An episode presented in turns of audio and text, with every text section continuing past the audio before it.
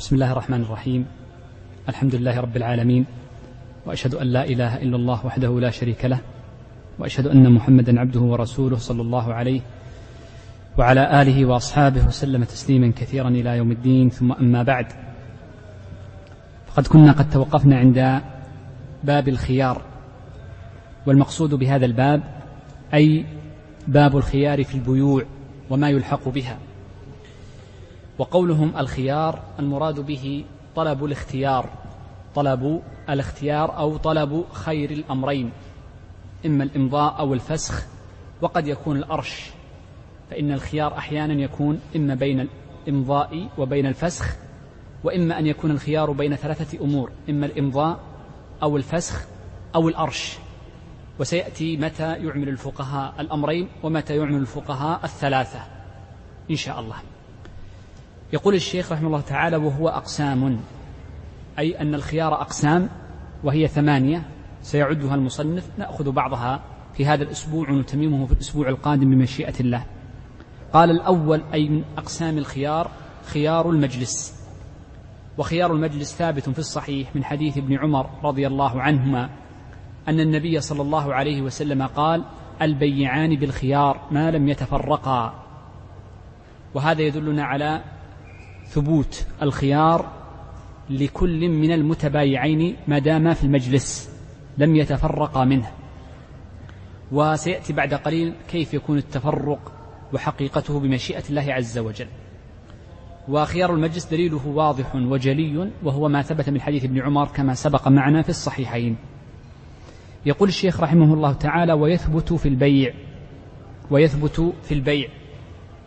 أي أن خيار المجلس لا يثبت في كل عقد وإنما يثبت في عقود دون أخرى. فأول هذه العقود وأهمها عقد البيع وهو الذي جاء به النص البيعان بالخيار ما لم يتفرقا. ففي هذا الحديث نص على أن البيع أو البيعان جميعا يثبت لهما الخيار. طيب. قال والصلح بمعناه.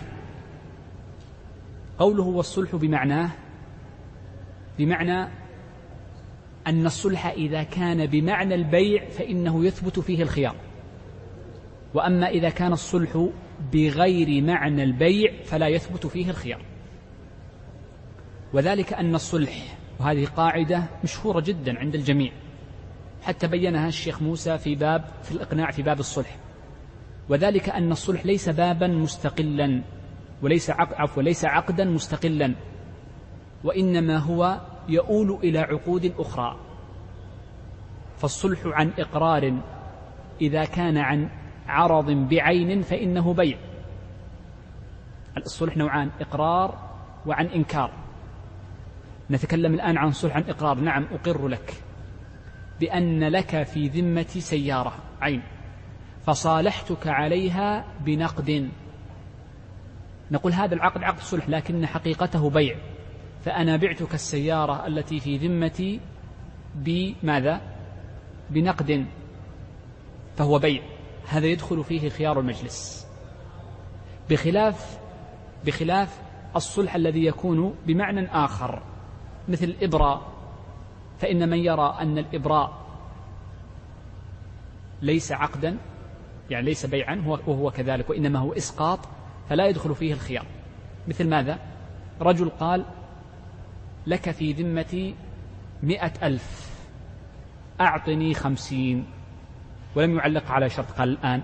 وإنما قال أعطني خمسين. أبرأتك في الخمسين الأخرى. صلح. صلح. قال لا أريد منك إلا خمسين. هذا ليست بيع هذا إبراء. فلا يدخل فيه الخيار. ليس له حق أن يتراجع قبل الخروج من, من المجلس. إذا ليس كل صلح يدخل فيه خيار المجلس وإنما الصلح الذي يكون بمعنى البيع. أو بمعنى ما يدخل فيه الخيار المجلس. مثال ذلك الصرف. لو أنا لك في ذمتي مئة ألف ريال فصالحتك على أن أعطيك بدلا منها دراهم أو دنانير هذا يعتبر صرف. ومن شرط الصرف إذا كان أحد العوضين في الذمة مؤخرا أن يكون بسعر اليوم. الصرف أيضا يدخل فيه خيار المجلس كما سيأتي. طيب. إذا قال يثبت في البيع والصلح بمعناه. أي والصلح إذا كان يؤول إلى البيع فإنه يدخل فيه خيار المجلس. قال والإجارة. أي أن عقد الإجارة مطلقا سواء كانت في الذمة أو كانت حالة. لا ننظر الفرق بينهما بخلاف. خيار الشرط فإنه يفرق بين نوعي الإجارة. فإنه يدخل فيه خيار المجلس. اثنان تآجرا على عمل أو استأجر أحدهم من الآخر بيتا. فقبل أن يقوم من مجلسه قال فسخت الإجارة لك الحق. يجوز. لأن لك الخيار في المجلس لك الخيار في المجلس. قال والصرف والسلم. الصرف هو نوع من أنواع البيوع لكن يشترط له قيود لأن العوضين كلاهما آه، يعني لأن العوضين كلاهما من الأموال الربوية من الأثمان التي يجري فيها الربا فلذلك يلزم التقابض. فهو نوع في الحقيقة من البيوع ولكن له قيوده. الصرف اثنان تصارفا يعني تروح محل محل صرافة فتقول له أريد منك مثلا دينار كويتي فتعطيه أحد عشر ريالا يقول لك بأحد عشر ريال فتعطيه أحد عشر ريال لكي يعطيك دينار. قبل الخروج من المحل قلت لا لا لا لا هونت رجع لي فلوسي. فيجوز ذلك. يجوز ذلك. إذا هذا تصارف فيجوز قبل الخروج من المحل أن يكون كذلك. طبعا سيأتي بعد قليل فيما لو نفي. سنذكر بعض صورها المعاصرة. طيب. قال والسلم أيضا والسلم مثله وهو بيع موصوف في الذمة بثمنه معجلا وسيأتي إن شاء الله في محله. يدخل فيه خيار المجلس. قال دون سائر العقود. ما عدا هذه العقود التي ذكرها المصنف لا يدخل فيها خيار المجلس. من ذلك؟ قالوا كل عقود التبرعات إذا لزمت.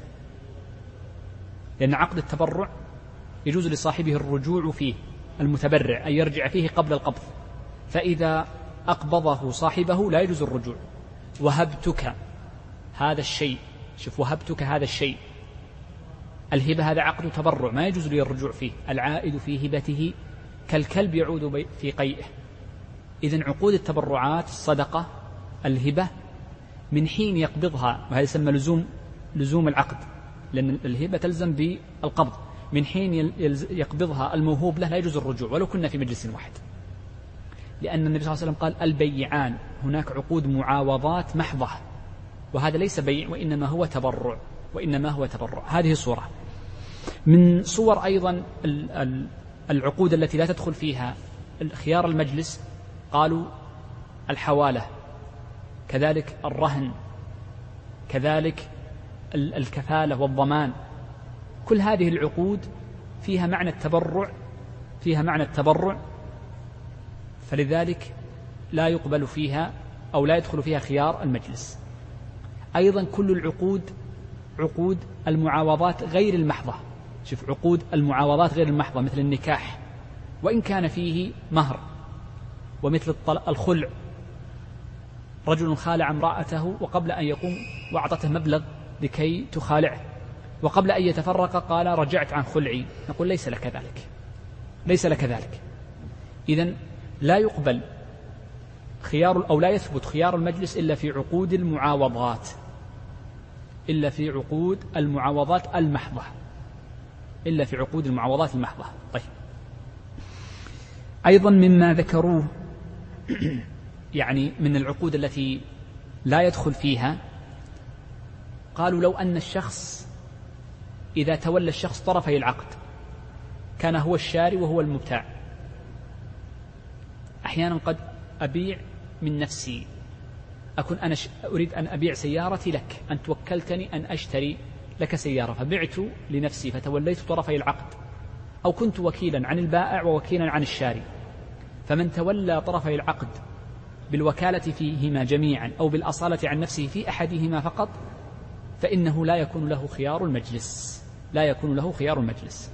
طيب النقطة الأخيرة معنا في هذه المسألة ثم ننتهي منها وننتقل لما بعدها وهي هناك عقود فقط نريد تنشيط الذهن فيها أن هناك عقود اختلف أهي بيع أم ليست بيعا؟ عقود خلينا نقول هناك تصرفات خلينا نقول إن شئتم هناك تصرفات اختلف. أهي بيع أم ليست ببيع؟ فمن رأى أنها بيع فإنه يقول يدخل فيها خيار المجلس. ومن رأى أنها ليست ببيع فيقول لا يدخل فيها خيار المجلس. من هذه؟ قالوا قسمة التراضي. يعني عندما يكون الاثنان قد اشتركا في ملك عين. وكان اشتراكهم في ملكهم في ملكها مشاعا. يعني أنا وأنت في أرض لي النصف ولك النصف. ما هو نصفي وما هو نصفك لا نعرفه. هذا يسمى مشاع. مشاع الملك. جزاك الله خير. فالملك فيه مشاع. لا يعرف أهو لي أم لك. عفوا. آه، مشاع بين لا أعرف جزئي من جزئك. فتقاسمنا فتقاسمنا الأرض. لي النصف الشمالي ولك النصف الجنوبي. تقاسمنا هذا الملك. هذا تسمى قسمة التراضي. هل قسمة التراضي بيع أم لا وجهان عند الفقهاء عند المتأخرين أيضا. فمن قال منهم إن قسمة التراضي بيع فإنه يقول يدخل فيها خيار المجلس. ومن قال لا, لا ليست بيع وإنما هي تمايز تمييز فيقول إنه فيقول إنه لا يدخل فيها الخيار. مثال آخر أيضا أو عقد آخر. فقط لكي نعرف أن أن الأحكام بعضها مبني على بعض. عندنا الإقالة. تعرفون الإقالة ما هي؟ أن رجلا يتعاقد مع الشخص عقد بيع أو إجارة ثم يقول أقلني فيقول أقلتك. هذه الإقالة في تكييف الإقالة قولان عند أصحابنا. فمنهم من يقول إن الإقالة بيع ومنهم من يقول إن الإقالة إرجاع للأمر الأول فليست ببيع. فمن قال إن الإقالة بيع فيها خيار مجلس؟ نعم. أنا وأنت بعتك سيارتي ثم قلت قلت لي أقلني أو أنا قلت لك أقلني البيعة أحدنا يقول للآخر. فقلت لي أنت أقلتك. أقلتني خلاص رجع لي سيارتي خذ فلوسك. ثم في المجلس أنت قلت والله لا لا لا, لا هوت. أليس هذا خيار؟ ماذا تقول له؟ أله الحق أن يرجع في إقالته؟ إذا اعتبرت الإقالة بيع فله الحق. وإن قلت ليست ببيع ليس. والذي اعتمده المتأخرون وهو الصحيح دليلا أن الإقالة ليست ببيع. الإقالة ليست ببيع وإنما هي إرجاع للأمر الأول. مثل ما قلنا إن الرجعة في باب النكاح ليست عقدا وإنما هي إرجاع للأمر الأول. ولذلك نجيز رجعة الرجل لزوجته وهو محرم وهي محرمة لأنه ليس عقدا جديدا ليس نكاحا وإنما هو إرجاع للأمر الأول. طيب. يقول الشيخ ولكل من المتبايعين. يعني البائع والمشتري. يثبت لهما خيار خيار المجلس. خيار المجلس يثبت الاثنين معا. وكذلك من في معنى المتبايعين كالمستأجر والأجير والمتعاقدين في عقد الصرف والمسلف والمسلف والمسلف إليه. والمسلف والمسلف إليه. قال الخيار. الخيار الذي يكون في خيار المجلس هو الخيار الاختيار بين أمرين فقط. إما الإمضاء وإما الفسخ فقط. إذن الخيار هنا أن يختار بين أمرين. إما أن يمضي العقد وإما أن يفسخه. قال ما لم يتفرقا عرفا بأبدانهما. هذه مسألة من أهم مسائل خيار المجلس. وهو أن خيار المجلس يمتد من حين التعاقد يمتد من حين التعاقد من حين يقول بعتك واشتريت إلى أن يتفرقا. ما لم يتفرقا. فإذا تفرقا انتهت المدة. وهذا التفرق له شرطان. الشرط الأول أن يكون التفرق لا عن كره ما يكون بإكراه. فلو أجبر أحدهما على على الخروج من المجلس بالقوة فنقول إن هذا التفرق ليس ليس ليس معتبرا بل إذا اجتمع في أقرب مجلس يثبت فيه الخيار. يثبت فيه الخيار. يعني لو أخرج بالقوة ثم رجع إذا الخيار ما زال باق لك لأنك رجعت. وقبل أن أنتقل للشرط الثاني في مسألة شبيهة بهذه وهي قضية إحنا قلنا لا عن كره. طيب إذا تفرقا عن حيلة أحدهما احتال. كان جالسين في المجلس فتبايع فقام أحدهما فخرج متعمدا لإسقاط لإسقاط ال ال الخيار. هل يجوز ذلك أم لا؟ المذهب ما يجوز. يقول لأنه حيلة لإسقاط حق ولا يجوز ذلك إلا أن يكون له حاجة في الخروج أو عادة. طيب ما جاء عن ابن عمر رضي الله عنهما من أنه رضي الله عنه كان إذا تبايع مع شخص خرج. قال الإمام أحمد قال هذا من فهمه هو وإلا فالأصل إبطال الحيل. وأما ابن القيم فقد وجه فعل ابن عمر بتوجيه آخر موجود في إعلام الموقعين بأبسط من ذلك يعني أبسط يعني أوسع من ذلك. طيب. الشرط الثاني أنه لابد أن يكون التفرق بالبدن.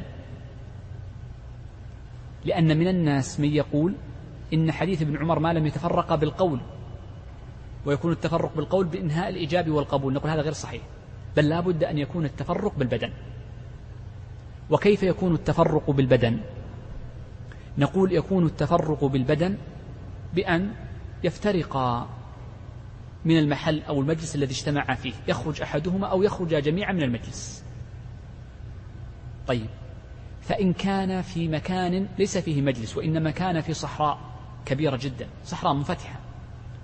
قالوا بأن يجتمع أمران. أن يستدبر يكون يعني أحدهما لا ينظر للآخر. وأن يمشي خطوات. والمشهور عند المتأخرين عدم حدها بعدد الخطوات. وقال بعض المتأخرين إن أقل الخطوات ثلاث أقل الجمع ثلاث فلا بد أن يكون بينهم أن يمشي يتفرق ولو بثلاث خطوات.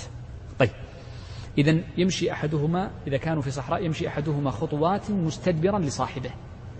طيب قالوا لو كانوا في بيت واحد لكن فيه غرف قالوا أن يخرج من غرفة إلى غرفة. إذا خرج من غرفة إلى غرفة فإنه يكون قد تفرقا في هذه الحالة. طيب لو كانوا في مكان بيت واحد لكن من غرفتين فوق بعض قالوا أن يصعد أحدهما أعلى عن الآخر. إذا المقصود التفرق بالأبدان عرفا. وقد جرى العرف بأن الصعود العلو تفرق أو الانتقال من غرفة إلى غرفة تفرق أو نحو ذلك كما ذكرت في الصحراء. فكله يقوم يقوم يقوم مقام التفرق عرفا. طيب. لبك الصوت بالتليفون. آه، بالنسبة لي خيار المجلس بالهاتف. نحن نعلم أن هذا الأمر حادث ليس قديما. وتكلم الفقهاء قديما عن مسألة إذا تبايع الاثنان خلف جدار.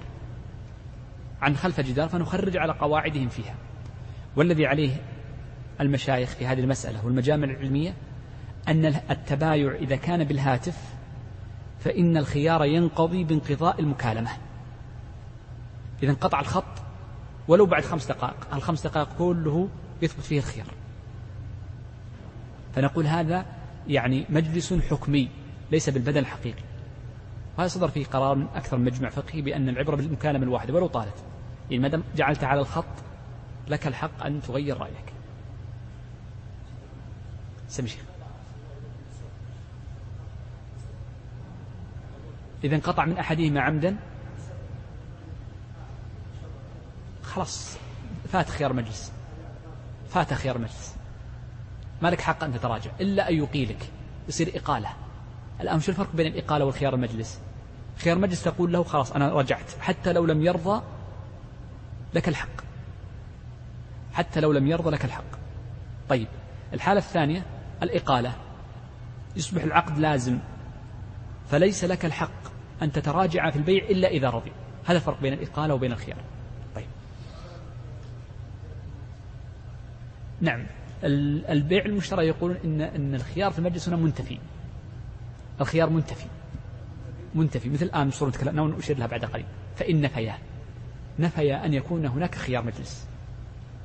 فالخيار بالنت من حين تضع أمر الشراء بعت اشتريت يعني بأي لغة كانت خلاص معناها أنه لا خيار. انتهى الخيار. ما في خيار. وهذا سنتكلم عنها الآن في قليل في وإن نفيا. طيب. في حالات يعني يسقط خيار المجلس يعني ليس لازما بل قد يسقط أحيانا. وذلك في حالتين في ثلاث حالات أو أربع. ثلاثة أو أربع نأتي بهما. الحالة الأولى قال إذا نفياه وصورة أن ينفيها عند التبايع يقولان لا خيار بيننا. لا خيار بيننا.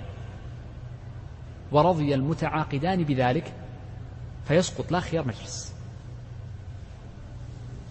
و من أمثلة ذلك ما ذكره الشيخ قبل قليل في قضية الآن التبايع عن طريق النت مثلا. التبايع عن طريق النت نحن نعلم أنك من حين تضع يعني أمر البيع أو الشراء ليس لك الحق الرجوع فيه مطلقا. إذا كنت قد اتخذت الإجراءات من إدخال رقم البطاقة ونحو ذلك. الشراء عن طريق نظام سداد عن طريق الصراف هذا ال ATM ليس لك حق الرجوع خلاص من حين تضع تشتري شيئا ايا ما كان تذاكر أو غيره عن طريقه خلاص إذا لا خيار. مما ينفى مما ينفى ما جرت به عادة الناس وعرفهم جرى عادة الناس وعرفهم أنه إذا يعني ضربت الفاتورة مثلا يقول خلاص إذا لازم البيع إلا أن يكون هناك عيب فترد به. يعني خيار المجلس ينتفي لك الحق قبل أن أضرب الفاتورة أو قبل أن أضع أمر الشراء عن طريق الشبكة. لكن أما وقد دخل في الجهاز فليس, فليس لك حق الرجوع. هذا يعتبر من الذي ينفى عرفا. لكن مجرد أن أحدهما يقول هذا شرطي والآخر لا يعلم بشرطه هذا ليس انتفاء لابد أن يكون الاثنان قد عرفاه أو أن العرف جرى به عند عامة الناس. ولذلك بعض الناس قد يقول ما الذي أين يوجد خيار الشرط في هذه الصورة أو تلك؟ نقول إذا جرى العرف بنفيه فإنه ينتفي. طيب. نعم. قال وإن فيا سقط فلا يكون بينهما خيار مطلقا. قال أو أسقطاه يعني بعد ثبوته النفي يكون قبل قبل قبل الثبوت. إما حال التعاقد يقول لا خيار بيننا أو أن يكون هناك عرف سابق. وعندنا يعني قاعدة أن الشرط السابق كالموافق كأنه يكون في العقد. أو أسقطه أي بعد العقد. وهما جالسان في المجلس قال خلاص لا خيار بيننا قال لا خيار. أمضيت البيع. وقد جاء ذلك في بعض روايات حديث ابن عمر. فإن أمضاه فلا خيار. فيقال لك الخيار. تمضي تسقط خيارك؟ نعم. خلاص سقط خيارك. خيار المجلس. طيب. إذا ينتهي خيار المجلس بأمور الأمر الأول. بنفيه إما قبل العقد أو أثناءه الأمر الثاني إسقاطه. الأمر الثالث أنه يسقط بموت أحدهما. إذا مات أحدهما فإنه يسقط. هذا الرابع. الثالث عفوا. الرابع بانتهاء المدة وسيأتي لها المصنف بعد قليل. يقول الشيخ وإن أسقطه أحدهما. يعني أحدهما قال لا خيار لي. بقي خيار الآخر لأنه لا تلازم بين هذين الخيارين.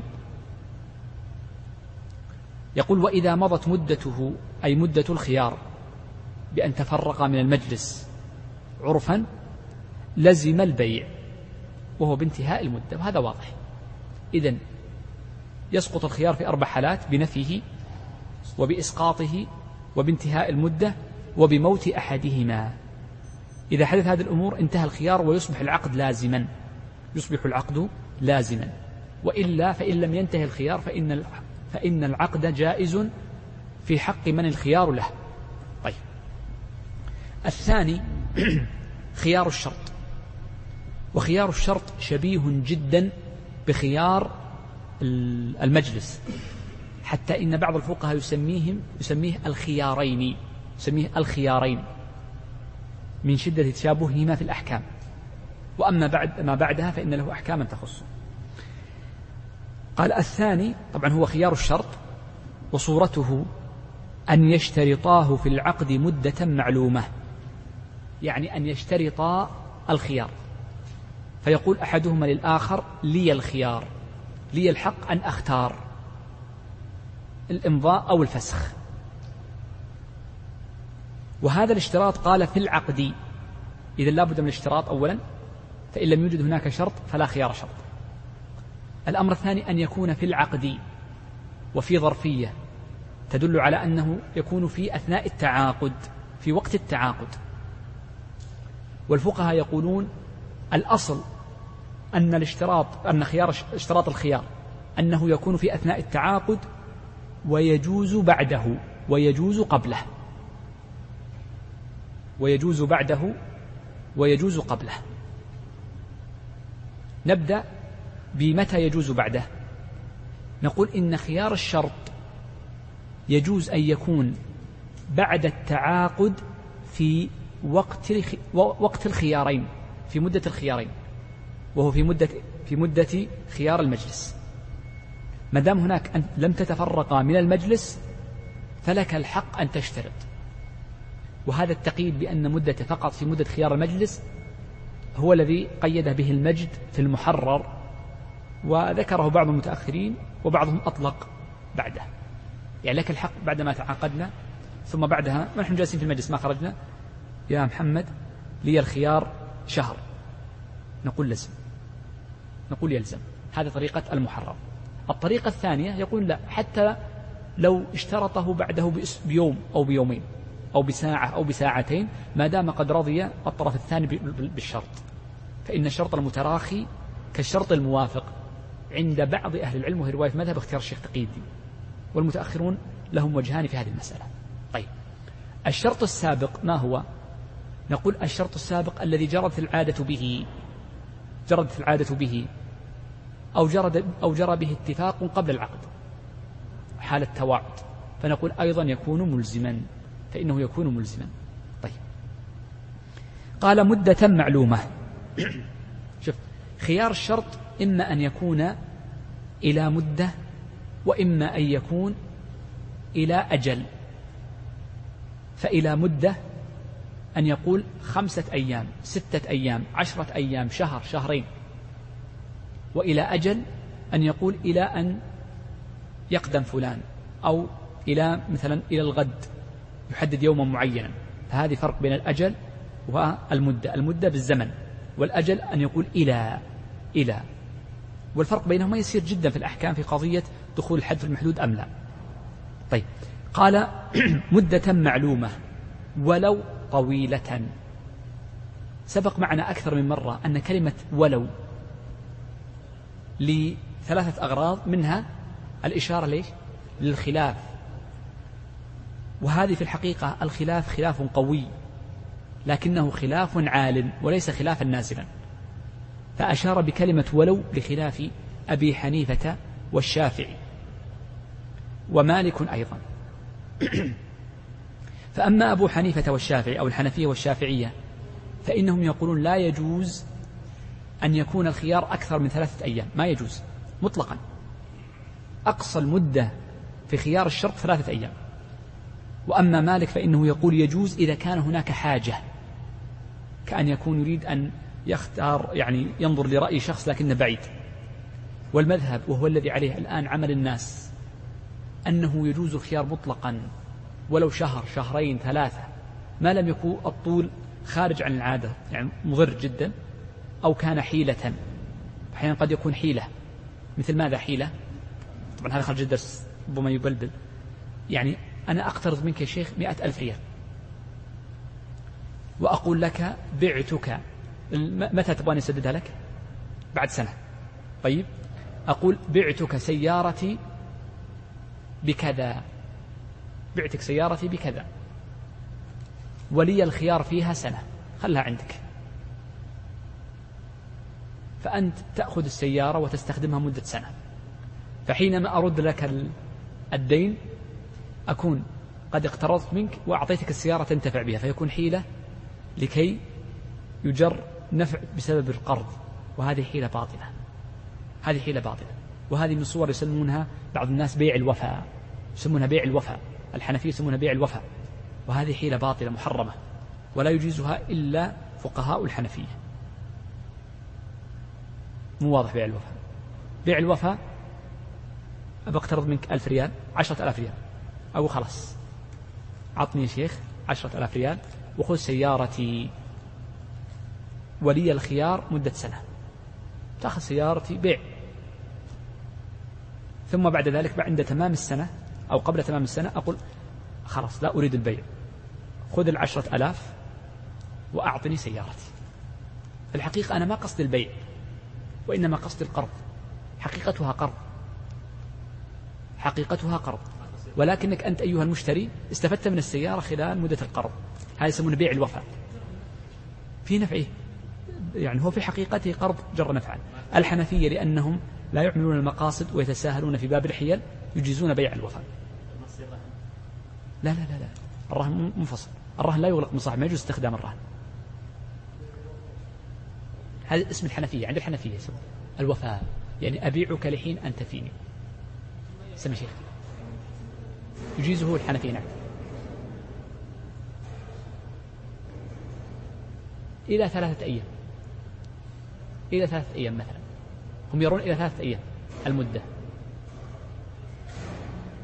ما يجلس عنده. لا صدقت كلام صحيح. جيد. طيب. وقد يجعلونه بصيغة أخرى الحنفية. قد يجعلونه صيغة أخرى نوع إقالة. بعتك إلى حين فيجعلها إقالة. صدقت. كلام صحيح. طيب. إذا قوله ولو هنا إشارة للخلاف لأبي حنيفة والشافعي ونوعا ما لخلاف مالك. طيب. من صور اشتراط الخيار الموجودة الكثيرة جدا عندنا في بيع العقارات في, بي في بيوع المرابحة. عندما تذهب لبنك طبعا هو أكثر من عقد لكن يهمنا منه صورة من العقود هذا تركب فيه من عقد مركب. عندما تذهب لبنك أو تذهب لشخص ليش لكي يشتري لك بيتا.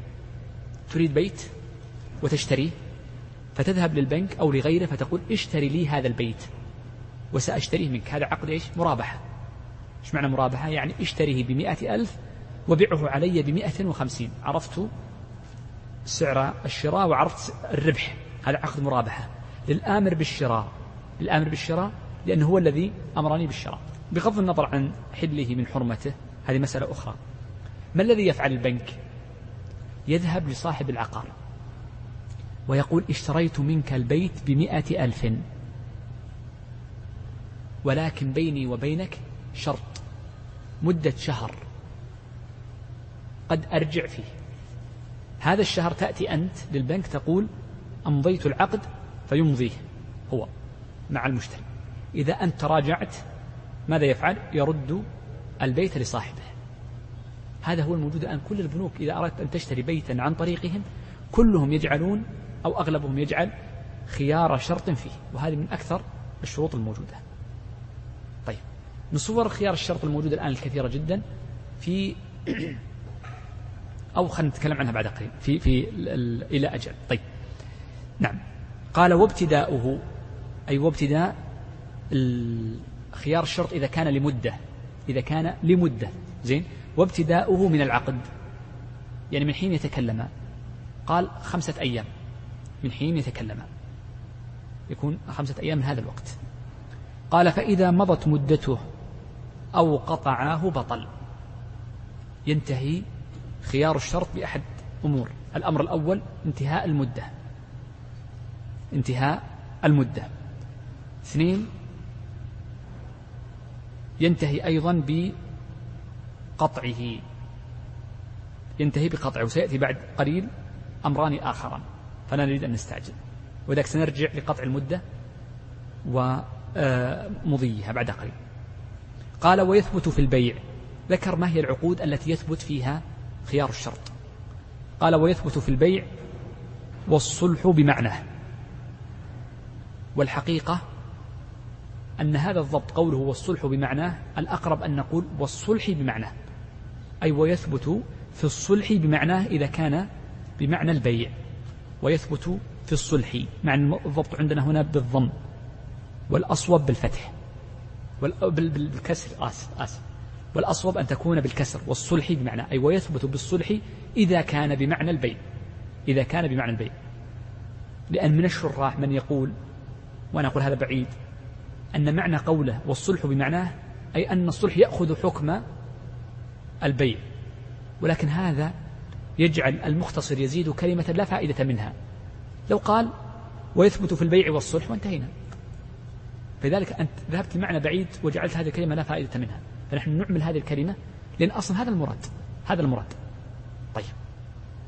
إذا ويثبت في البيع والصلح بمعنى أي إذا كان الصلح مثله. والإجارة في المدة أو على مدة لا تلي العقد. طيب. آه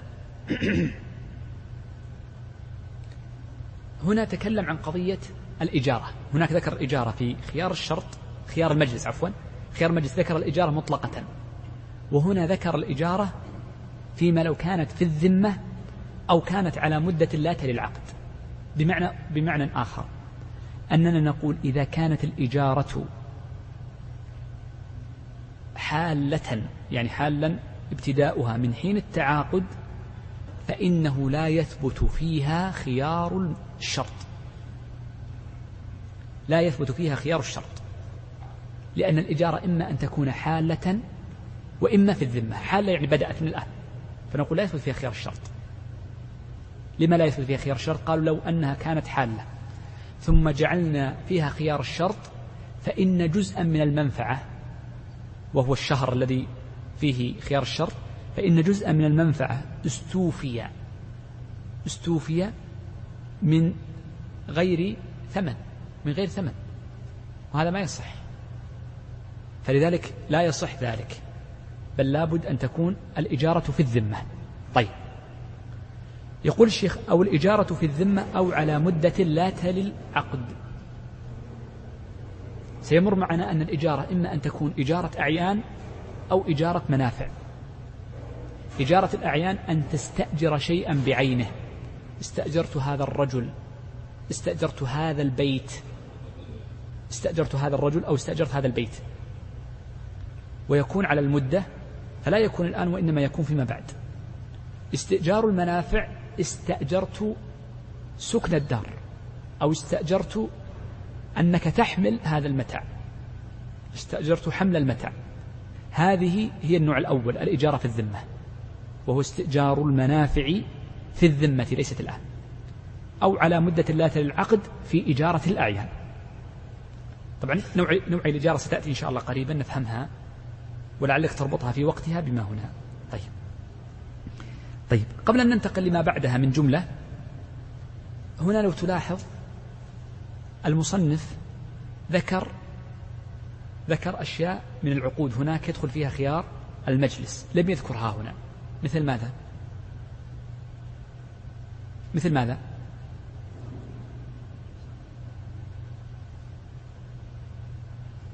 نعم هناك موجودة قدامك. الصرف. الصرف والسلم. هل يثبت في الصرف والسلم خيار الشرط وما وما وما عداهما من العقود؟ هل يثبت فيها هل يثبت فيها خيار الشرط أم لا؟ ليش؟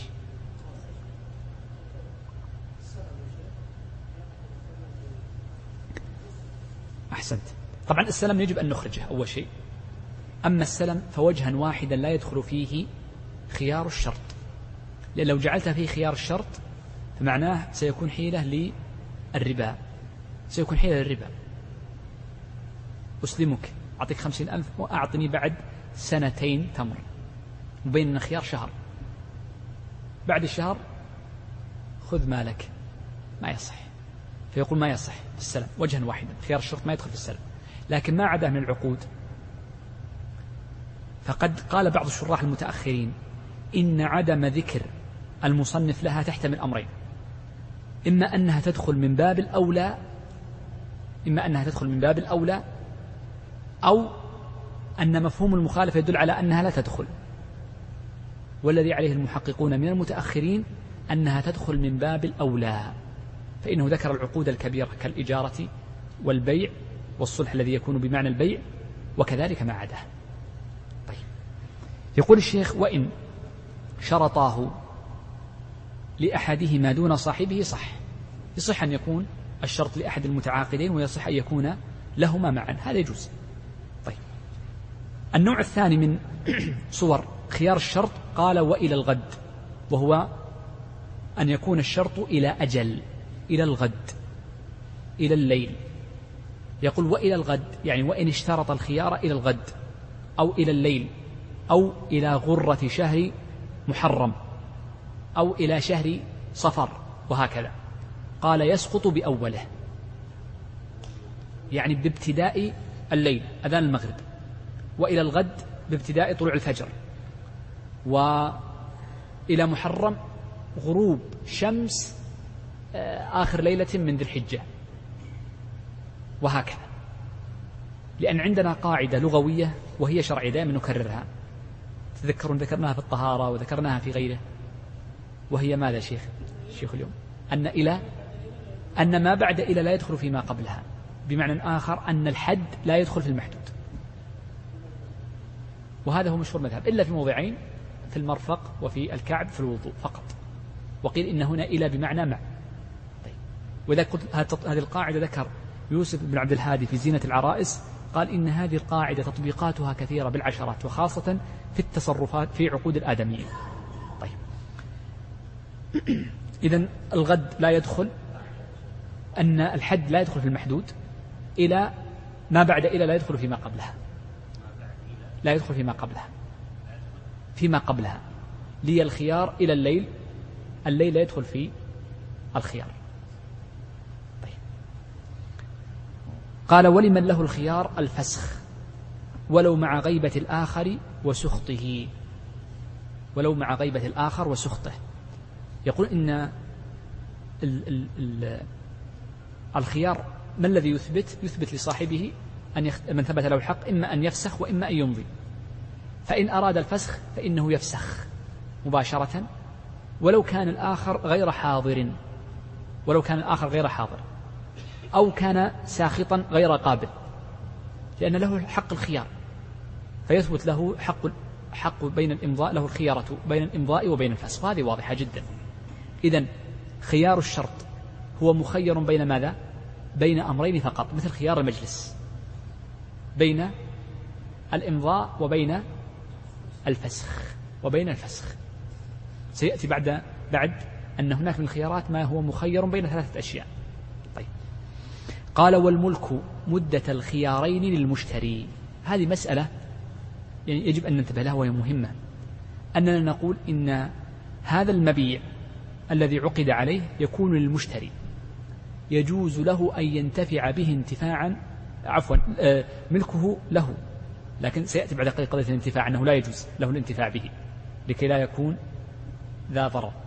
لكن إذا مات ورث عنه. إذا مات ورث عنه. يزكيه على مشهور المذهب. أن المشتري يزكي يزكيه في مدة الخيار. نتاجه ونماؤه أنا أخاف لأن المصنف سيذكرها. نتاجه ونماؤه المتصل والمنفصل أيضا. المتصل ولا شك لأنه يأخذ حكم أصله. إن أمضى العقد وإن لم يمضي العقد فإنه يكون تابعا لأصله. والمنفصل حتى وإن لم يمضه فإنه له. مثل لو أنها ناقة فأنتجت أو ذرت حليبا ولبنا. فإنه يكون نماء منفصل أو ثمر أثمرت فإنه يكون للمشتري. يقول طبعا والملك مدة الخيارين أي خيار المجلس وخيار الشرط للمشتري. للمشتري. طيب. سبب هذا الملك هو العقد. هذا أول شيء. نقول إن سبب الملك هو العقد. والعلة فيه أنه الضامن. ومن ضمن شيئا أخذ ربحه. الخراج بالضمان. وقع خلاص. وقعه خلاص. العقد صحيح. له حق التراجع. له حق أن يتراجع. له الحق أن يتراجع. ولذلك هذا يوجد كثيرا في كتاب العدل عندما يكون هناك تباين. ويحضر المتبايعين عند كاتب العدل. ويمضيان العقد. وعند حضور كاتب العدل يختصمان. لأي سبب من الأسباب. فيقول أحدهما لا أريد أن أمضيه يقول كاتب العدل ينفسخ العقد. لما انفسخ؟ لأنه له حق الخيار وانفسخ بخياره باختياره. طيب أذن طيب. نعم قال وله نماؤه المنفصل. نماؤه المنفصل مثل الثمرة مثل اللبن مثل الولاد الولد ونحو ذلك. لأن الخراج بالضمان وكسبه وكسبه أي وكسب الشيء لو كان غلاما يكتسب ونحو ذلك. طبعا ولو فسخ العقد ولو فسخ العقد. ومن باب أولى لو أمضي العقد. من باب أولى لو أمضي العقد. لو أمضي العقد فإنه يملك العين ونماءها المتصل. طيب انظر هذه المسألة. يقول ويحرم ولا يصح تصرف أحدهما في المبيع وعوضه المعين. فيها أي في خيار في خلال خيار الشرط. بغير إذن الآخر. بغير تجربة المبيع. في خلال خيار الشرط يقول لا يجوز له أن يتصرف فيه بأن يستخدم الموضع البيت. ما يجوز له أن يسكن فيه. ولا يجوز له أن يركبه. إلا استخدام المجرب لكي يجرب أهو يناسبه أم لا يناسبه. فلا يجوز له التصرف بحيث الانتفاع به. لا يجوز له التصرف بمعنى الانتفاع به. لأنه ربما آخذ منك البيت بألف أشتريه منك بألف على أن لي الخيار مدة شهر. ثم يبقى عندك الألف شهر ثم ترد لي الألف بعد شهر وأقول أرجعت لك البيت وقد سكنته. فالفقهاء يقولون نظرا لمقاصد العقود يقولون فإنه في الحقيقة يصبح قرض. يصبح قرض فليس لك الحق. فيكون شبيه بالقرض الذي جر نفعا. ومعلوم عندنا أن أوسع المذاهب في النظر لحقائق العقود مذهبان المالكية والحنابلة. فهم يشددون في هذا الباب تشديد كبير جدا في نفي الحلل الحيل. بخلاف الشافعية والحنفية فإنهم يتساهلون تساهلا أكبر من غيرهم. طيب. يقول ولا يصح تصرف أحدهما. يصح بمعنى أنه لو سكن فإنه سكناه يجب أن يكون بثمنها. بثمنها ويرجع عليه إذا فسخ العقد. إذا لا يصح إذا فسخ العقد. إذا لم يفسخ العقد صح. طيب. سم. وإن تراضي وإن تراضي لكن لك حق التجربة في البيت. شوف البيت تنظر فيه تجلس فيه قليلا. الدابة تركبها السيارة تدور فيها تجربها يومين ثلاثة. لكن لا تستخدمها استخداما خاصا.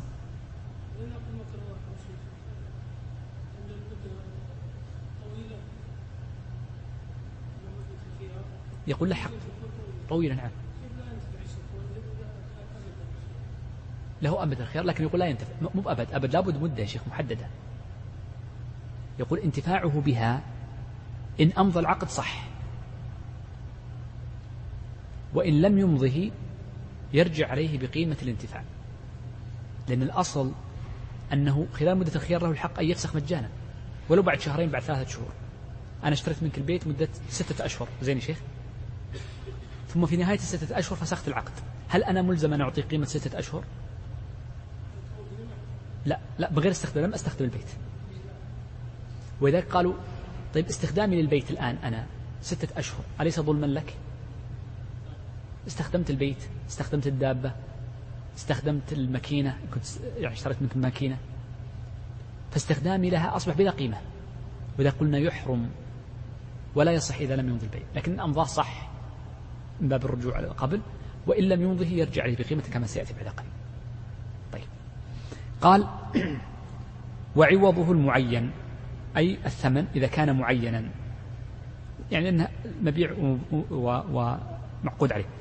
فيها أي في خلال مدة الشرط بغير إذن الآخر. بغير إذنه. لأنه قالوا إن أذن أذن له ورضي باستخدامه فإنه نوع تبرع. فرأوا أنه نوع تبرع ولذلك قلت لكم أن الحنابلة يتوسعون في جانب المقاصد يتوسعون في جانب المقاصد. لذلك قالوا يجوز بإذنه بشرط أن لا يكون حيلة. فإن لم يأذن فإنه يمنع مطلقا. قال بغير تجربة المبيع أي أن تجربة المبيع هي التي تجوز. إذا أصبح عندنا ثلاث صور. أصبح عندنا ثلاث صور لمن أراد أن لمن اشترط شرط الخيار وأراد أن يستخدم المبيع. الحالة الأولى أن يكون حيلة. فقد نص الفقهاء على أنه لا يجوز وجها واحدا ولو أذن صاحب العين التي اشتريت. الحالة الثانية أن يكون الاستخدام لأجل التجربة فيجوز ولو من غير إذن. الحالة الثالثة أن لا يكون حيلة وأن يكون الاستخدام لغير التجربة. فالفقهاء الحنابلة نظروا للمقاصد قالوا لا توجد هناك حيلة ليس بينهم تحيل على الربا فيجوز إذا كان بإذنه. فيجوز إذا كان بإذنه. يجوز له قال اسكنه أنا بعتك وبيع حقيقي ليس صوريا لو كان صوريا حرام مطلقا كما ذكرنا قبل. وإنما كان بيع حقيقي فيقولون يجوز في هذه الحالة. طيب. قال إلا عتق المشتري. لو أن شخص اشترى عبدا ثم أعتقه فتصرفه صحيح لأنه قال ولا يصح التصرف. فتصرفه صحيح لأن الشرع متشوف للعتق وينتهي الخيار بذلك. قال وتصرف المشتري فسخ لخياره. تصرف المشتري فسخ لخياره. لو أن خيار الشرط لو أن خيار الشرط لصالح المشتري فقط مثل البنك الذي يشتري يقول الخيار لي فقط أنا. الخيار لي أنا. ثم تصرف في المبيع ببيعه. فقد انقضى الخيار. فقد انقضى الخيار. قال وفسخ وتصرف المشتري فسخ لخياره. فينفذ فينفذ تصرف المشتري. بخلاف البائع فإن تصرفه لا ينفذ. قال ومن مات منهما بطل بطل خياره. بطل خياره. إذا نرجع لما يبطل به خيار الشرط فنقول أولا يبطل خيار الشرط بمضي المدة ويبطل ثانيا بما إذا قطعاه قطعاه قطع مدة نقطعها والأمر الثالث إذا تصرف المشتري بطل خياره هو فقط. إذا يبطل ثالثا بالتصرف بنقل الملك ونحوه من المشتري فإنه يبطل خياره فيه والأمر الرابع يبطل بالموت ويبطل بالموت طيب آه الخيار الثالث ناخذ الثالث والرابع. سم؟ المذهب أنه لا يورث. لا يورث. لا خيار الشرط ولا خيار المجلس. لا يورث هذا طيب. لأنه يرون أنه يبطل الخيار. وهذا هو مشهور المذهب. طيب. يقول إن طبعا لا يورث. لما قالوا إنه ومن مات منهم بطل خياره يقول لا يورث. هذا الأصل. إلا في حالة واحدة. إلا في حالة واحدة إذا كان قد طالب صاحب الخيار به في حياته. فإنه يورث يعني تكلم لكنهم لم يتردى أنا لي الخيار فقبل أن أموت طلبت بفسخ العقد طلبته ولم يحصل التفاسخ لم يحصل التقابض بالتفاسخ. فنقول يثبت للورثة وإلا فلا. فالأصل على مشهور المذهب أنه لا يثبت. يرون أن هذه من الحقوق التي تثبت للشخص نفسه مما لا يورث. وقد ذكر ابن رجب قاعدة ما هي الحقوق التي تورث وما هي الحقوق التي لا تورث؟ طيب. النوع الثالث من الخيارات خيار الغبن. خيار الغبن. وهذا الخيار والذي بعده يخالف الخيار قبله من صورتين سنذكرهما بعد قليل. يقول خيار الغبن قال إذا غبن في المبيع. إيش معنى غبن؟ بمعنى أنه زيد له في ثمنه. زيد في ثمنه. غبنا يخرج عن العادة. غبنا يخرج عن العادة. بزيادة النجش والمسترسل. طيب نبدأ أولا قوله إذا غبن في المبيع. فقوله غبن في المبيع يصبح لم ي... طبعا الغبن يكون في السعر. شوف الغبن يكون في السعر ويثبت لكلا المتعاقدين. فقد يكون الغبن برفع السعر فيكون ثابت لمن؟ للمشتري. وقد يكون الغبن بخفض السعر جدا فيكون للبائع. إذا ليس دائما للمشتري فقد يكون للمشتري وقد يكون للبائع. وذلك قال إذا غبن في المبيع بغض النظر رفع عليه السعر أو نزل. طيب. قوله غبنا يخرج به عن العادة. من أصول عند الحنابلة بالذات أنهم يقولون عندنا قاعدة. كل شيء لم تضبط يضبطه الشرع بنص أو يضبطه لسان العرب بهذا على سبيل الترتيب. النص الشرعي ثم لسان العرب ثانيا ولم يضبطه لسان العرب فإننا نرجعه للعرف. نرجعه للعرف. دائما نرجعه للعرف. نأتي هنا للغبن. هل جاء في الشرع أن الغبن له حد؟ لم يأتي. نعم بعض الفقهاء المالكية ووافقهم الشريف أبو علي بن أبي موسى الهاشمي صاحب الإرشاد.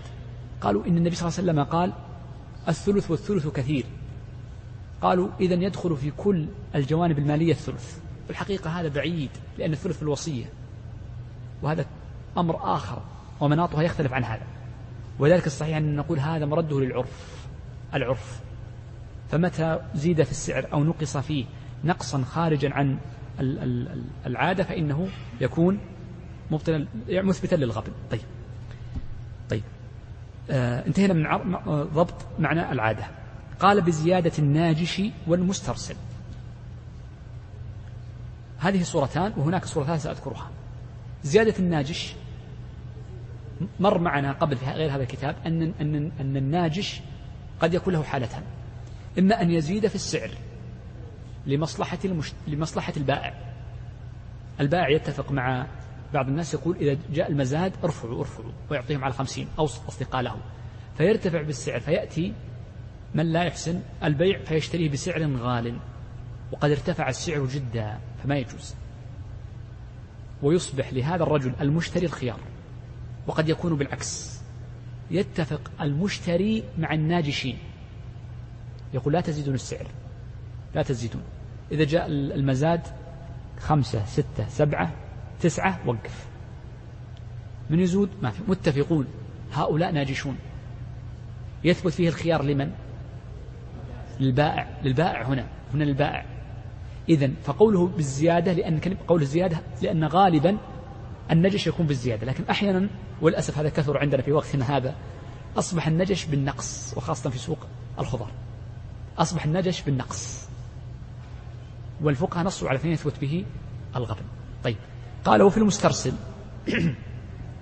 والمسترسل هو الذي لا يحسن المماكسة. انتبه.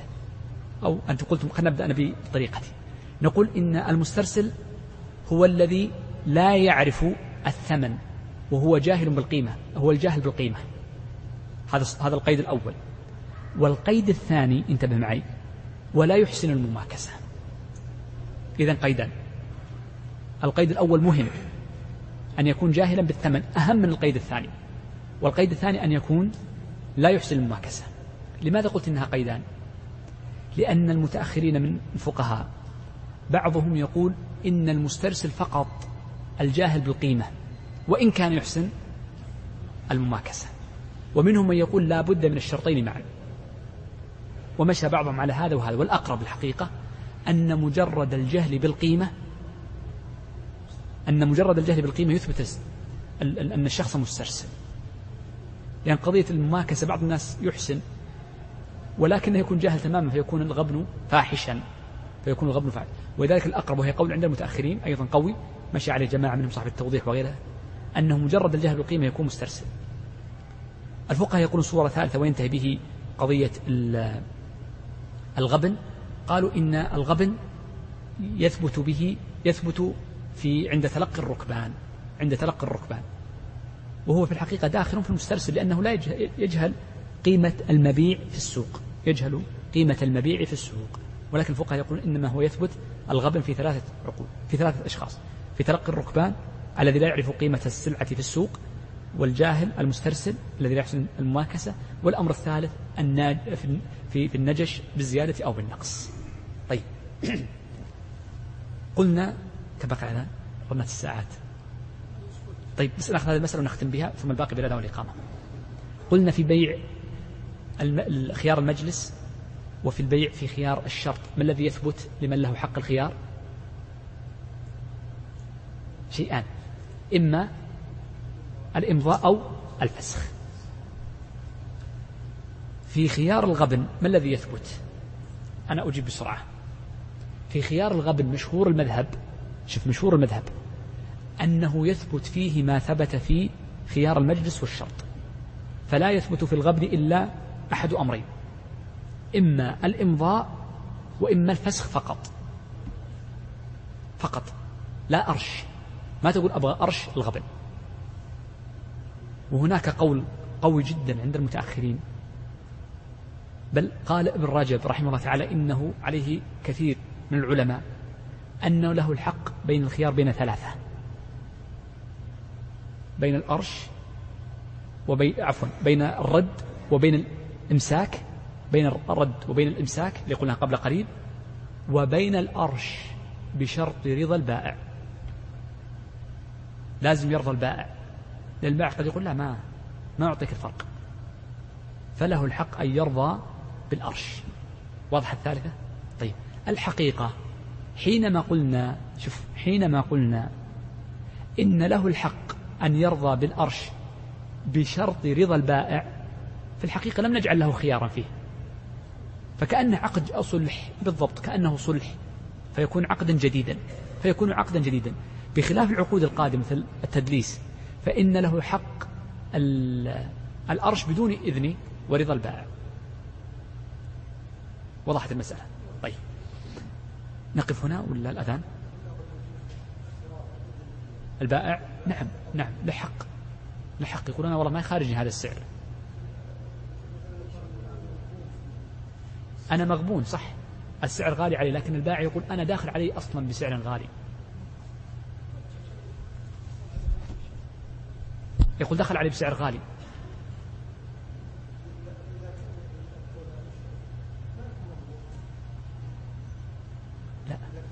أنا مغبون. أنا بغض النظر دخل عليك بسعر غالي ما هو ذنبي يا شيخ. السوق يباع برخيص. نحن ننظر بسعر السوق اليوم. دخل عليك برخيص. لذلك نقول المذهب هو الصحيح.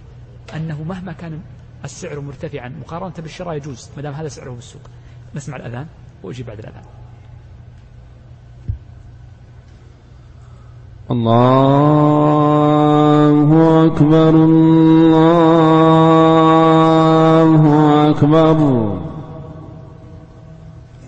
الله أكبر الله أكبر. أشهد أن لا إله إلا الله. أشهد أن لا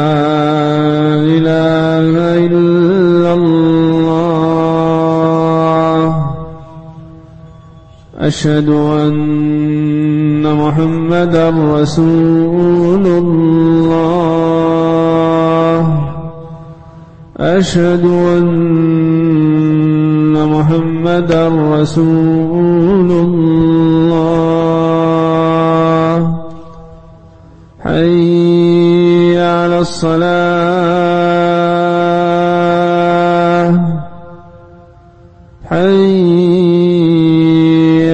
الصلاة.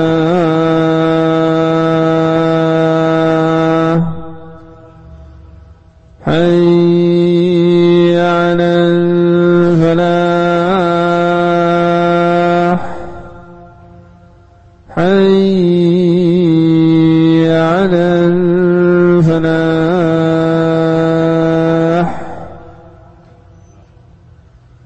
الله أكبر.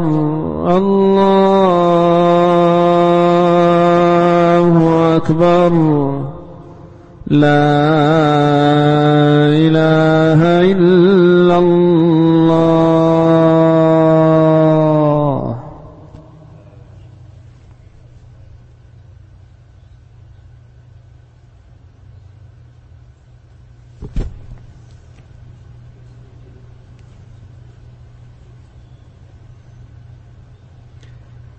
نعم.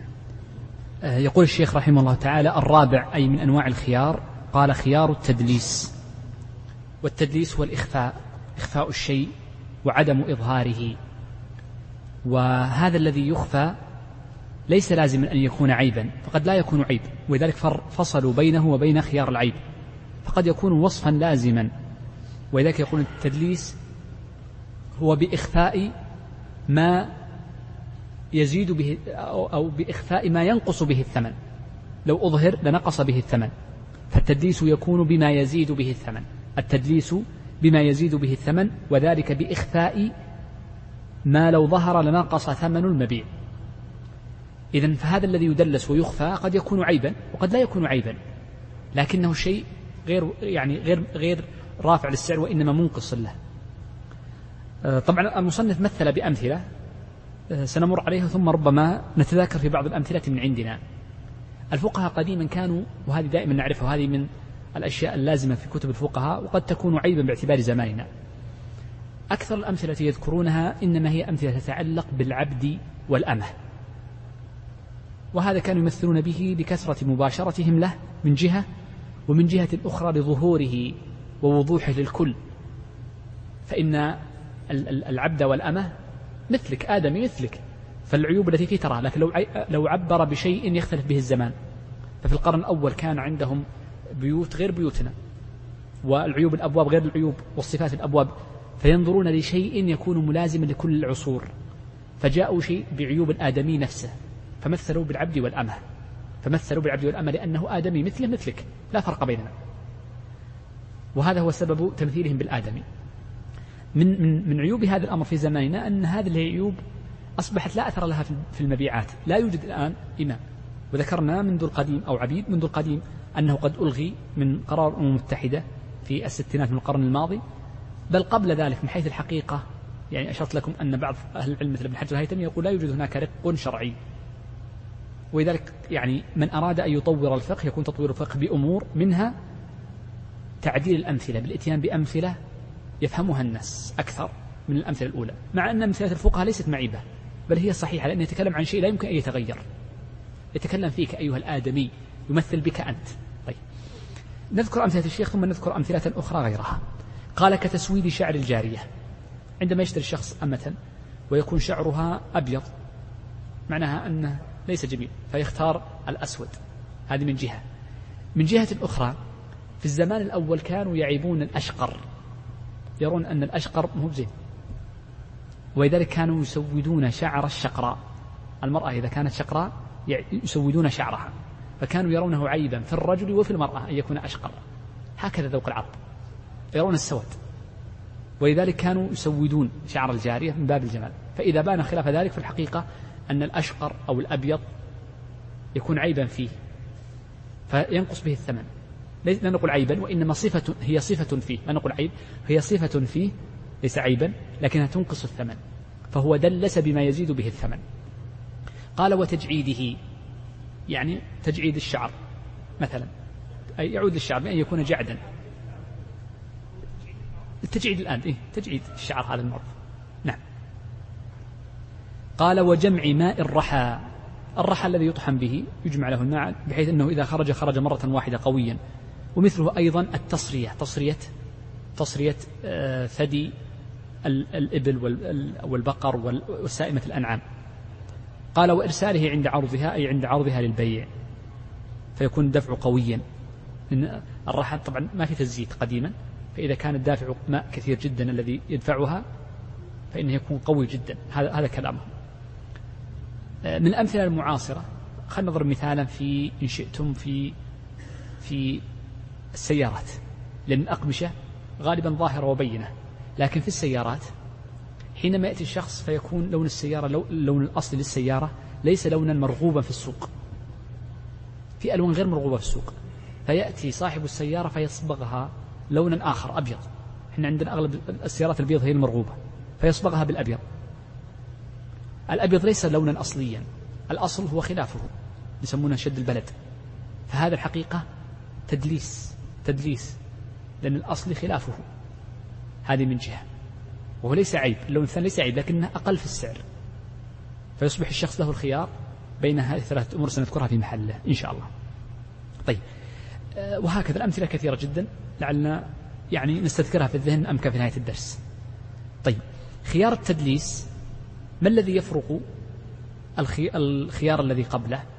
نقول إن خيار التدليس نسيت نذكركم الوصف الثاني نقول إن خيار الغبن يخالف خيار المجلس بأمرين.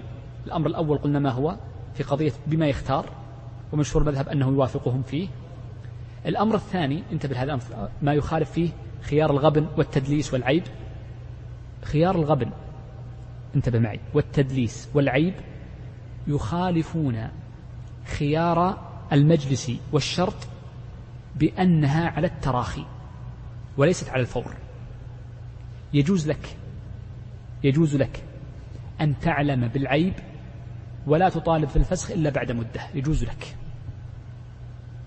إلا في حالة واحدة إذا استعملته استعمال الراضي الراضي به.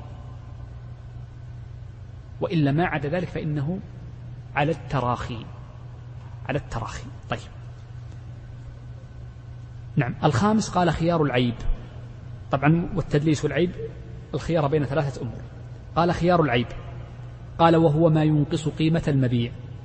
إذا لا بد أن يكون العيب لا بد أن يكون العيب ينقص قيمة المبيع.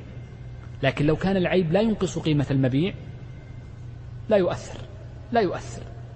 لكن لا بد أن يكون العيب ينقص قيمة المبيع. طبعا عندنا شيء نسيته في التدليس في خيار التدليس أننا نقول إن التدليس ولو كان من غير قصد من البائع فإنه يثبت به الخيار.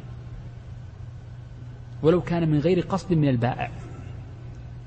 مثل أن يقول الشخص أنا اشتريت السيارة بيضاء من قبل مو أنا اللي صابغها. ليس أنا من صبغ السيارة أنا اشتريتها من واحد. نقول لا لكن ثبت بها التدليس. قد يكون منك وقد يكون من غيرك لكن فيها التدليس. إذا يثبت به الخيار. طيب. إذا قال الخامس خيار العيب وهو ما ينقص, ينقص قيمة المبيع يعني ينقص به قيمة المبيع. كمرضه أي كمرض البهيمة أو كمرض العبد الذي يشترى. ونقص عضو يعني يكون مقطوع الإلية مقطوع القرون مثلا مقطوع الإذن وهكذا. ونقص عضو أو سن في أسنانه. وهذا يظهر طبعا في العبيد أكثر من البهائم من حيث أنه ينقص به السعر. قال أو زيادتهما أي زيادة العضو أو زيادة السن. قال وزنا رقيق وسرقته. إذا كان الرقيق يزني فإنه عيب فيه. هذا أول شيء دليل على قلة أمانته من جهة. ومن جهة أخرى أن النبي صلى الله عليه وسلم أمر الشخص إذا وجد يعني عنده رقيقا آه، يزني أي أن يبيعه. ما يدل على أنه عيب يبيعه ولو ولو بحبل. قال وسرقته. أي لو كان الرقيق يسرق وإباقه بأن يكون الرقيق قد أبق وهرب وبوله في الفراش إذا كان يبول في الفراش هذا عيب لأنه يفسد الفراش والمتاع. هذه عيوب ذكروها قديما لأنها تتعلق بالأرقة وذكرنا سبب ذكرهم لها والحقيقة أنت بالإنسان تجد من العيوب الشيء الأكثر بكثير. فمن العيوب مثلا أن تأتي السيارة فيها بعض الأشياء فيها متعطلة مثلا فيها أشياء متعطلة. أن تشتري آلة معينة ويكون هذه من الداخل متآكلة مثلا تكون متآكلة من الداخل ليست ظاهرة لكنها عيب خفي ليس ظاهر. فنقول في هذه الحالات كلها يكون العيب والعيوب كثيرة جدا. ففي كل شيء من المبيعات له عيوب ولكن الفقهاء ذكروا أمثلة لغرض في أذهانهم. يقول الحالة الأولى فإن علم المشتري العيب بعد يعني علم بالعيب بعد العقد. أمسكه بإرشه يعني أنه مخير مخير بين أن يمسكه بإرشه أو بأرشه بالفتح يمسكه بأرشه. قال والأرش هو قسط ما بين قيمة الصحة والمبيع أو رده وأخذ الثمن. ومن باب أولى الخيار الثالث أن يمسكه بلا أرش. إذن هو مخير بين ثلاثة أمور سنتكلم عنها بعد قليل. أن يمسكه ويرضى به أو أن يرده ويأخذ ثمنه أو أن يأخذ الأرش. سنتكلم عن الأرش بعد قليل. طيب. آه، التخيير بين ثلاثة أمور قلنا إنه في التدليس وفي العيب. في التدليس وفي العيب. ما هو الأرش؟ قال هو قسط ما بين قيمة الصحة والعيب. ننظر كم قيمة هذه السلعة. سليمة كم قيمتها؟ بألف. وكم قيمها قيمتها معيبة؟ ثمان ثمانمائة. كم يأخذ؟ ما نقول كذا لا مو بصحيح. نقول بكم اشتريتها. بكم اشتريتها منه. قيمتها سليمة بألف.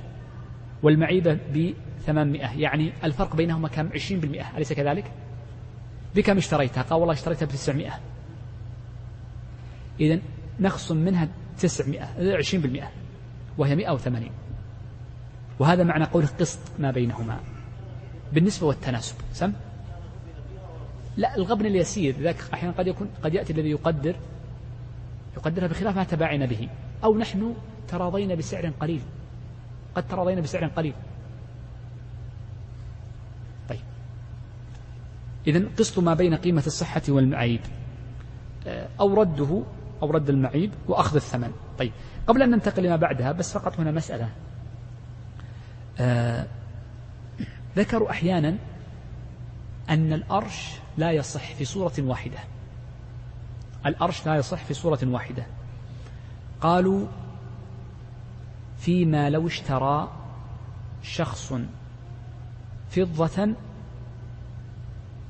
تبر يعني لم أو أو مسكوكة كنقد بفضة مصنوعة وقد اتفقا وزنا. ذهبت أنت واشتريت فضة بفضة بنفس الوزن لكن أحدهما مصنوع والآخر مسكوك. ثم وجدت عيبا في المصنوع وجدت عيب في الصناعة منكسر. فهنا نقول لا أرش لك أنت مخير بين الرد وبين الإمضاء فقط لأنك لو أخذت الأرش فإنه يؤدي إلى الربا. فإنه يؤدي إلى الربا. طيب. قال وإن تلف المبيع أو أعتق العبد أي المشتري أعتق العبد تعين الأرش. ليس لك إلا الأرش. لا ما في رد لأنه تلف العين. قال طبعا يقول لكن لو باعه لو باعه المشتري فليس له شيء. هذا معناه رضا رضا به. طبعا بعد علمه بالعيب. نعم تصرف راضي به. نعم قال وإن اشترى ما لم يعلم عيبه بدون كسره. في أشياء لا يعرف أنها معيبة أو ليست بمعيبة إلا إذا كسرت. إلا إذا كسرت. ومثل لذلك قال كجوز الهند. جوز الهند لا تعرف هل الذي بداخله فاسد أم ليس بفاسد إلا إذا كسرته. قال ومثله البيض. البيض تشتري البيضة لا تدري أهي فاسدة أم صحيحة إلا بكسرها. يقول وإن اشترى ما لم يعلم عيبه بدون كسره كجوز الهند وبيض نعام فكسر فكسره فوجده فاسدا فأمسكه فله أرشه. طيب خل آتي الصورة كاملة ثم نحلل كلام المصنف أسهل. يقولون ما قيمته فيما في جوفه أو مأكوله فيه في جوفه ما كان مأكوله في جوفه مثل جوز الهند والبيض. فإن له حالتان. الحالة الأولى أن يكون لمكسوره قيمة والحالة الثانية أن يكون مكسوره لا قيمة له. الحالة الأولى أن يكون لمكسوره قيمة. قالوا مثل جوز الهند. جوز الهند إذا كسرته هذا الجوز يستفاد منه يجعل منه آنية. عند من يعرفه يجعل منه آنية يستخدم في يعني الغلاف الخارجي يستخدم. اللحى حقه يؤخذ يستفاد منه. فلمكسوره قيمة. بيض النعام يقولون بيض النعام يستفاد منه. لكن لا أدري ماذا. لا ما أعرف والله لكن يقولون بيض النعام يستفاد من مكسوره. كذا يقولون الأوائل يعرفونه. أنا لا أدري ليش حقيقة. لكن يقولون يكسر. طيب النوع الثاني الذي لا يستفاد من مكسوره قالوا بيض الدجاج وبيض الحمام صغير. لا يستفاد من مكسوره. نفس الشيء هل يستفاد من مكسوره؟ ولا البهيمة الأنعام؟ بهيمة الأنعام. الجح يستفاد منها لبهيمة الأنعام. فيستفاد منه بهيمة الأنعام. إذا من النوع الأول. إذا عرفنا كل شيء يستفاد منه إذا كسر أو لا يستفاد منه إذا كسر. طيب. هذه الأشياء ما حكمها؟ نبدأ بالنوع الأول وهو ما يستفاد منه أو له ما نقول ما يستفاد منه؟ نقول ما له قيمة إذا كسر. أحسن أدق. نقول ما له قيمة إذا كسر. ما له قيمة إذا كسر هو مخير بين ثلاثة أمور. إما الإمساك أو الرد أو الأرش وأما ما كان لا قيمة له بعد كسره كبيض الدجاج والحمام وغيره. فنقول هو مخير بين أمرين فقط بين الإمساك وبين الرد. لماذا لم نذكر الأرش؟ الأرش ما هو؟ قسط ما بين الصحيح والمعيب. المعيب كم؟ صفر صفر. إذا القسط هو كم؟ كامل المبلغ. إذا لا أرش. واضح المسألة. إذا تقول لا ترجع له البيض أو تقول له البيض انكسر خربان. لك الحق فترجعه عليه ويجب عليه رده. طيب. قال رجع بكل الثمن. سن.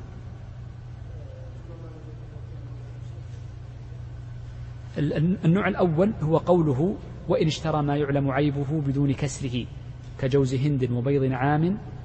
هذا البيض النعام وكسر هذا له قيمة بعد كسره. زين؟ فكسره فوجده فاسدا. لم يعرف أنه فاسد إلا بعد. مثل الجح الآن فهو مخير بين الإمساك وبين الرد. فإن أمسكه فله أرشه. وإن رده رد أرش كسره. يعني إن كان كسره مؤثر. فيقدر كم قيمة الجحة بعد كسرها فيما لو كانت سالمة. يعني إيش معنى قيمة خلينا نضرب مثال بالجح مثلا. الجحة المعيبة بكم؟ الجحة. الجحة المعيبة. يقول لك بثلاث ريال. لكنها مكسورة بريالين. إذا ترد له هذا الأرش. أرشها معيبة. لا. لا أرشها صحيحة. ليس واضحا. الآن واحد آه، ما عيبه فيه. ما عيبه فيه. إذا أمسكه له أرش أرش ماذا؟ ما بين الصحيح والمعيب. أرش قيمة ما بين الصحيح والمعيب. طيب وإن رده فله الأرش للبائع الأرش أرش ماذا؟ ليس الصحيح والمعيب. أرش الصحيح الفاسد والمعيب الفاسد. ليس أرش الصحيح ال- ال- ال- الذي لا فساد فيه. يعني لو قلت لك الآن البيضة بيضة النعام لو كانت غير مكسورة ولو كانت فاسدة قيمتها أغلى لأنها قد يستخرج بإبرة ويرسم عليها مثلا. يرسم عليها. لكنها مكسورة قد تكون أقل قيمة فتقدره معيبا. فتقدره فاسدا معيبا وصحيحا وتقدر القيمة بينهما. واضح يا شيخ العزيز؟ جيد. قال وإن كان كبيض دجاج وهو ما لا قيمة له عند كسره رجع بكل الثمن ترجع بكل الثمن. عندك طبق بيض انكسرت خمس خربانات تأخذ الخمس تقول أبدلها لي. شرعا واجب عليه. يجب عليه. انتهى الوقت. عشان ننهي باقي لنا ثلاث أسطر وننهي الدرس اليوم كاملا. طيب ننهي بين الإقامة. إن شاء الله بدأ من الأسبوع القادم الإخوان قالوا هذا الأسبوع لا نريد درسين. بدءا من الأسبوع القادم سنأخذ المغرب وبعضا من العشاء. بعضا من العشاء إن شئتم. أو مناسب العشاء. يناسبكم شيخ؟ تبون العشاء؟ والأمر لكم. خلينا ننهي هذه الثلاث السطور ثم نرجع. طيب. ننهي هذه الثلاث أسطر نعم. يقول الشيخ وخيار عيب متراخ. إيش معنى وخيار عيب متراخ أي أنه ليس لازما أن يكون عند العلم بالعيب. ليس لازما. بل يجوز له أن يؤخره يوم ويومين وثلاثة لأن الإنسان قد يكون مشغول أول يوم وثاني يوم وثالث يوم فهو متراخ إلى حين يقابل البائع. قال ما لم يوجد دليل الرضا. طبعا ومثل العيب التدليس متراخي والغبن متراخي. كل هذه العقود الخيارات الثلاثة على التراخي. الغبن والتدليس والعيب كلها على التراخي ليست على الفورية ليست من حين العلم بالغبن ولا بالتدليس ولا بالعيب بل هو متراخي. قال ما لم يوجد دليل الرضا. مثال دليل الرضا أن يتكلم يقول رضيت. علمت به ورضيت. أو يقول, يقول أستخلف الله. أستخلف الله بذلك. أو أن يبيعه. كونه يبيع خلاص رضا. قال ولا يفتقر إلى حكم. ما يحتاج إلى حكم حاكم. ما السبب؟ قالوا إن الذي يحتاج إلى حكم حاكم هو ما فيه خصومة. وهذه الأمور الثلاثة لا خصومة فيها. لكن قد تكون الخصومة في شيئين. هل هذا غبن أم ليس بغبن؟ هل هذا تدليس أم ليس بتدليس؟ هل هذا عيب أم ليس بعيب؟ والأمر الثاني هل وجد العيب عندي أم عندك؟ إذا الأصل أنه لا يحتاج إلى حكم حاكم بل الشخص مجبر بحكم السوق فيأتي ناظر السوق ومن يقوم على السوق البلدية تجبره ما يحتاج إلى محكمة. طيب قال ولا رضا ولا رضا الغابن ولا المدلس ولا من وقع العيب منه ولا حضور صاحبه بل يجوز له أن يفسخ وإن كان غائبا. يقول ترى فسخت البيع قلنا متى يشترط حكم الحاكم في حالتين؟ الحالة الثالثة الثانية إذا اختلفا. قال وإن اختلفا. اختلفا. عند من حدث العيب؟ العيب عند من؟ هذا قال العيب عندك وهذا قال العيب عندي. قال أنت حملت البضاعة خاطئة ففسدت في بسبب الشمس الذي عندك. زين؟ قال فقول مشتر مع يمينه. إذا لم يوجد دليل مطلقا فإن العبرة بقول المشتري. لما قلنا بقول المشتري؟ قالوا لأن الأصل عدم القبض. الأصل أن هذه السلعة عندك أيها البائع. فنحن مستمسكون بالأصل. ودائما القول من القول قوله؟ نقول إن القول يكون مع من كان مستمسكا بالأصل. من كان مستمسكا بالأصل. طيب. قال مع يمينه. متى تثبت اليمين؟ تثبت اليمين إذا كان قد اشتركا في الاستحقاق. ولكن أحدهما أقوى. فمن كان أقوى هو الذي يكون له اليمين وهو الذي معه الأصل. طيب. قال وإن لم يحتمل إلا قول